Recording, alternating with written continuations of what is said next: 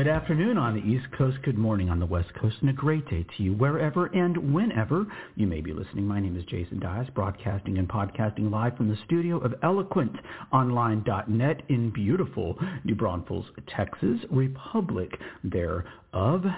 Air conditioning yesterday, heater today. Such is Texas weather in the late winter.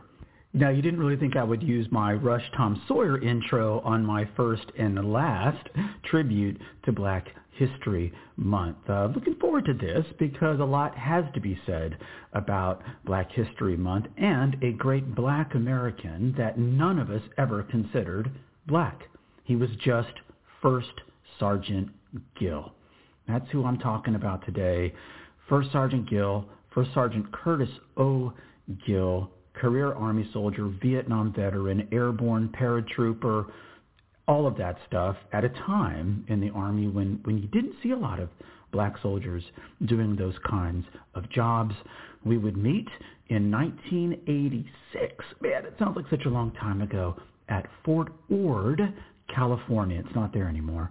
It's kind of a big time mountain bike area if you ever get a chance. It's a really cool place to go ride a mountain bike. Uh, I was stationed there in the late 1980s with the 7th Infantry Division, the Light Infantry Division, big, big important division because our area of operation was Central and South America, where we were there to check and roll back the expansion of communism in that part of the world, the Western Hemisphere, where it really matters, and of course the other thing that was going on in Central America, this issue with drugs being transported into the United States. Uh, one of my favorite shows on Netflix is Narcos. It does a great job explain. I mean, it, this is not. It's not for young people, obviously. Well, I mean, I don't know, PG-13ish. But anyway, it talks about that. The American military was training to go down there and, and actively take out these labs and disrupt the transportation because it was seen as a national security threat. And it was constantly vying with the other mission of making sure that these, you know, there were communists in Colombia, there were cocaine dealers in Colombia, and all of it was right on the border with the most important waterway in the in the world, the Panama Canal. And of course, I spent a lot of time Panama. Uh, it was a very, very important assignment at a very, very important time in American history. My company commander, I just checked, he's still in the Army. We knew him as Captain Townsend. Today he is four-star general. Stephen P.H. Townsend, head of the Africa Corps, still in the military, 55 years old, four-star general. They do not just hand out those four stars to anyone. Um, was surrounded by great soldiers, great professional soldiers, and First Sergeant Gill was the best. Uh, First Sergeant Gill had an outsized impact on my life. Uh, he was a first sergeant. I was an E4. Okay, I was a grunt. I was an infantry soldier. I was on the on the Cold War battlefield. I was just a little speck on the organizational chart. Right. Uh, I I marched to where I was told and shot at who I was told to shoot at. That's what we did in the light infantry. It's one of the great misnomers in human speech because there's nothing light about it. It just means we don't have tanks and vehicles to get us places. We walk excruciatingly long distances, carrying everything we need to li- live on for the week or the month, um, more than twice my weight all the time. I only weighed 140 pounds when I was at Fort Ord. I routinely carried more than that, plus your your weapon and your ammunition. Just pick up four magazines sometime of any kind of ammunition, and you'll feel the weight of it. Well, uh, First Sergeant Gill arrives at Fort Ord in the fall of 1986, and the first thing I notice about him is he has one of these old, I always call them good time vans, these vans that are tricked out with captain seats and a stereo system. And he has a personalized license plate from Georgia or North Carolina, one of the two, but it said simply soldier. Our new first sergeant, his license plate said soldier. Uh, we knew the boss was there, and uh, like I said, he was a first sergeant. I'm a pawn. We, and yet we we developed a friendship over those two and a half years that transcended rank in some ways. I never ever lost my place. You know, I was never ever disrespectful. I res, I respected First Sergeant Gill immensely. I mean, he's got to be almost. See. He was born in '47, so yeah, 87, 88, 40 years old, out leading the division run you know, you know, uh, two miles no sweat, three miles better yet, four miles soaking wet, and he would just be out there run it. Uh, he had been a boxer. He was he was what we used to call in the 1970s, if you didn't know him as a soldier, as First Sergeant Gill, the Vietnam veteran, airborne paratrooper, hardcore infantry soldier. He, we used to call people, we would say of them, kind of a jive turkey. It was an expression predominantly reserved for black people. Black people called other black people this, but you could say that about somebody and it wouldn't start a fight. Oh, that guy's kind of a jive turkey. First Sergeant Gill had a little bit of that in him. He had he had a lot of swagger. You know, I I used to say he's he's cooler than Lando Calrissian. Okay, if you're a Star Wars fan, you'll know what I'm talking about. And Lando Calrissian is thought to be in many times the smoothest brother in the galaxy. First Sergeant Gill was smooth, but he was a soldier's soldier.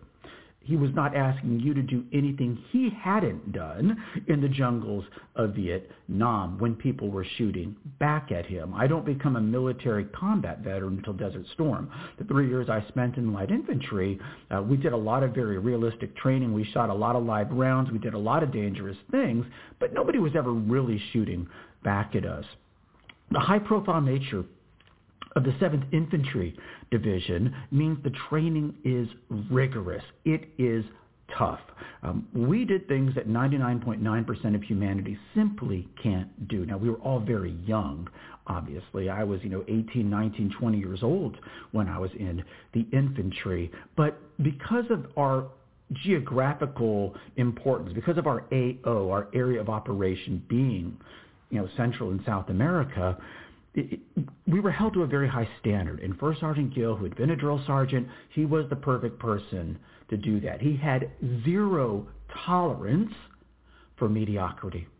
Zero tolerance. I mean, your uniform, had, when you were in garrison, when you were not training, your uniform had to be pristine. And that's how I wore mine. I modeled it the way he wore his. I had this special uniform I wore in garrison. I had all the buttons removed from it, had all the pockets stitched down. So when I wore it starched the way I did, that really, really heavy starch, the front of my uniform was as flat as a pizza box. And, you know, I rolled my hat in the infantry style, my soft cover. I had my name on the back with reflective tape. We, we were, we really thought we were the best soldiers in the world at Fort Ord, California. And you could make the case that we, we were. We were, we were an answer to a problem that had been discovered in the invasion of Grenada a couple of years before. This little island in the Caribbean had taken some prisoners. We send in the 82nd Airborne Division and find out that we, we don't really have the ability to close that last 100 meters and kill the enemy. We take a few rounds and then we call in the artillery, we call in the Navy. Sometimes you got to close with the enemy and make them enemy no more. And so the seventh ID is part of this new military doctrine. Uh, many of the lessons from Vietnam are being addressed in the in the conception of this conceptualization of the light infantry. It's kind of a back to basics kind of feel, and and the soldiering is very very hard. And so to have a first sergeant whose personalized license plate says soldier was just great professional harmony. Um, the one story I will tell you about First Sergeant Gill, the Pope John Paul II, the last pope that everybody liked, does a tour of the United States in 1987. One of the places he went to was Laguna Seca to do a mass for the farm workers of Central California. Now, he was doing these events all over the country, not just on Sunday. And so this was going to be on technically what is a work day. You know, when you're in the field, you're in the field. It doesn't matter if it's Sunday afternoon or Saturday night. But in, when we were what was called in garrison, it was Monday through Friday for the most part. And so I think it was on a Wednesday or a Thursday. And I went to First Sergeant Gill. And I said, First Sergeant, the Pope will be at Laguna Seca tomorrow, where Fort Ord ends, where the, the last perimeter fence that says no trespassing, where Fort Ord ends, you cross a street, that's Laguna Seca. So it wasn't like it was far away. And so I first started Gilead. I think this is a once in a lifetime experience. I wondered if the Catholic soldiers could be dismissed tomorrow to go visit, to go see the papal mass. Now, like I said earlier, sort of that jive turkey thing, First Sergeant Gill never just said yes or no. All right? He always had this hyperbole and this colorful, inimitable way of speaking. And I'll never forget what he said to me. And he had this way of talking. He said, for whatever reason, when most people in the military, especially when they're being addressed by a much senior enlisted person like First Sergeant Gill, he was an E8, I was an E4, E3 when this happens. And um, he says to me, he calls me by first name, which is odd. Usually you use somebody's rank, but he always called me by my first name. He goes, Jason, deep within the heart of every soldier lies the will to aspire to greater heights. That means understanding your presence here at Fort Ord is not that as of a tourist, but as a killer, a light fighter. Message received. That's a hard no. Thank you, First Sergeant. You know, about face. Now, the, the second part of the story is that I, I, I got in my car and went down to the division chaplain and asked him, and we did actually get the next day off to go see the Pope, and I did. I saw the papal mass at Laguna Seca in 1987, uh, a church with 50,000 people oh man, I could I did a whole podcast on my time in the military because it was so much better than I thought those three years were going to be. Well, anyway, I found First Sergeant Gill in the mid 20 teens, uh, like like everything else on Facebook. But just one day I put in Curtis O. Gill. He always went by Curtis O. Gill it is why to this very day that I always go by Jason M. Diaz. I just always thought that was so cool. You know, always use that middle initial. It kind of helps your name stand out in the unlikely event that you're talking to two Curtis Gills or two separate Jason Diazes. Anyway, it was just one of those things that I emulated because of the way he did it. A little personal branding before social media as I always I sign my name that way. Uh, you know, my checks are made out that way. Anyway, just it was just one of those things. Like I said, it just had a tremendous, tremendous influence on me. And so that was one thing that I wanted to emulate. You know, that that ability to have sort of a, a uniqueness to your name makes it memorable. Here it is. You know, 35 years later, I still refer to him as First Sergeant Gill Curtis O. Gill. I'm not sure I remember what the O stood for. Anyway, it doesn't matter. He he does die in in 2018. When I found him, he, he already had uh, the early stages of pancreatic cancer. And of course, you know, going through all the, the different treatments, it was very difficult to see him the way he was at the end. Having known him really in the elevated prime of his life, the, the first sergeant of an infantry company, there's only one of him. And that's what I always remember him, that zero tolerance for mediocrity. You, you either brought your best to work every day or you found another company to be in. I'll never forget, we had a guy, you know, he got, got caught using a little marijuana, popped on the drug test. Okay, he loses some rank. He's restricted to the barracks for a week. All right, move on. Uh, he gets busted again. That's it. Automatic out. You're gone. And I'll never forget, um, he, you stand in front of the entire formation. The company turns its back on you and then you you leave. And when you're out of sight, we turn back around. And First Sergeant Gill said, you know, Specialist so-and-so has lost the privilege of working with you, of being with you. We're not going to take our collective greatness down a peg for one guy who can't stop smoking marijuana. I mean, come on, you're in for three years, you can suck it up and, you know, you can get right back to it as soon as you ETS, as soon as you get out of the service. Anyway, the reason I wanted to do this as my first and only Black History Month special is because First Sergeant Gill did it the old-fashioned way, all right? He grew up when things were really bad in the Jim Crow South, not Jim Crow 2.0 because you don't agree with a certain legislative position. He grew up in the real Jim Crow South of North Carolina. Um, I don't know if he was drafted or if he joined, but he goes on to join the Army as an enlisted soldier, serves two tours in Vietnam with the 25th Infantry Division. Just think the movie Platoon. These guys did a lot of the fighting. They were headquartered in Hawaii, so they got to Vietnam faster and more often than anybody else. And he, and he, and he lived and he survived. Best soldier I ever knew.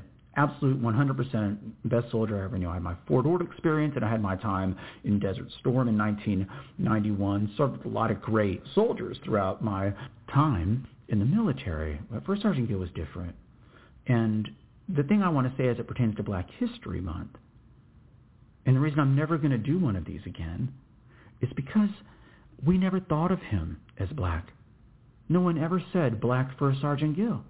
It didn't even register with you. He was just First Sergeant Gill, the soldier you could depend on to be fair and tough. And for some people, it's a college professor or a football coach or a pastor, uh, the person that just really changed the trajectory of my life was First Sergeant Gill. Not a black guy. But if you want to talk about black people in February, here, I've done it. But the goal should be not to have a Black History Month and not to have to do these kinds of shows. And I'm certain First Sergeant Gill would feel the same way if he. I, Jason M. Dias, want to thank you for listening to the Power Performance Podcast, the show that asks the question, if your brand were a band, would you leave the audience wanting more? I promise you, it has almost nothing to do with race as was the case when I was in the Army, as it is in banking today. The only color that matters, and matters, is green. Until next we speak, we'll talk to you all next week. Take care. Looking back, we've touched on Wow. Future past.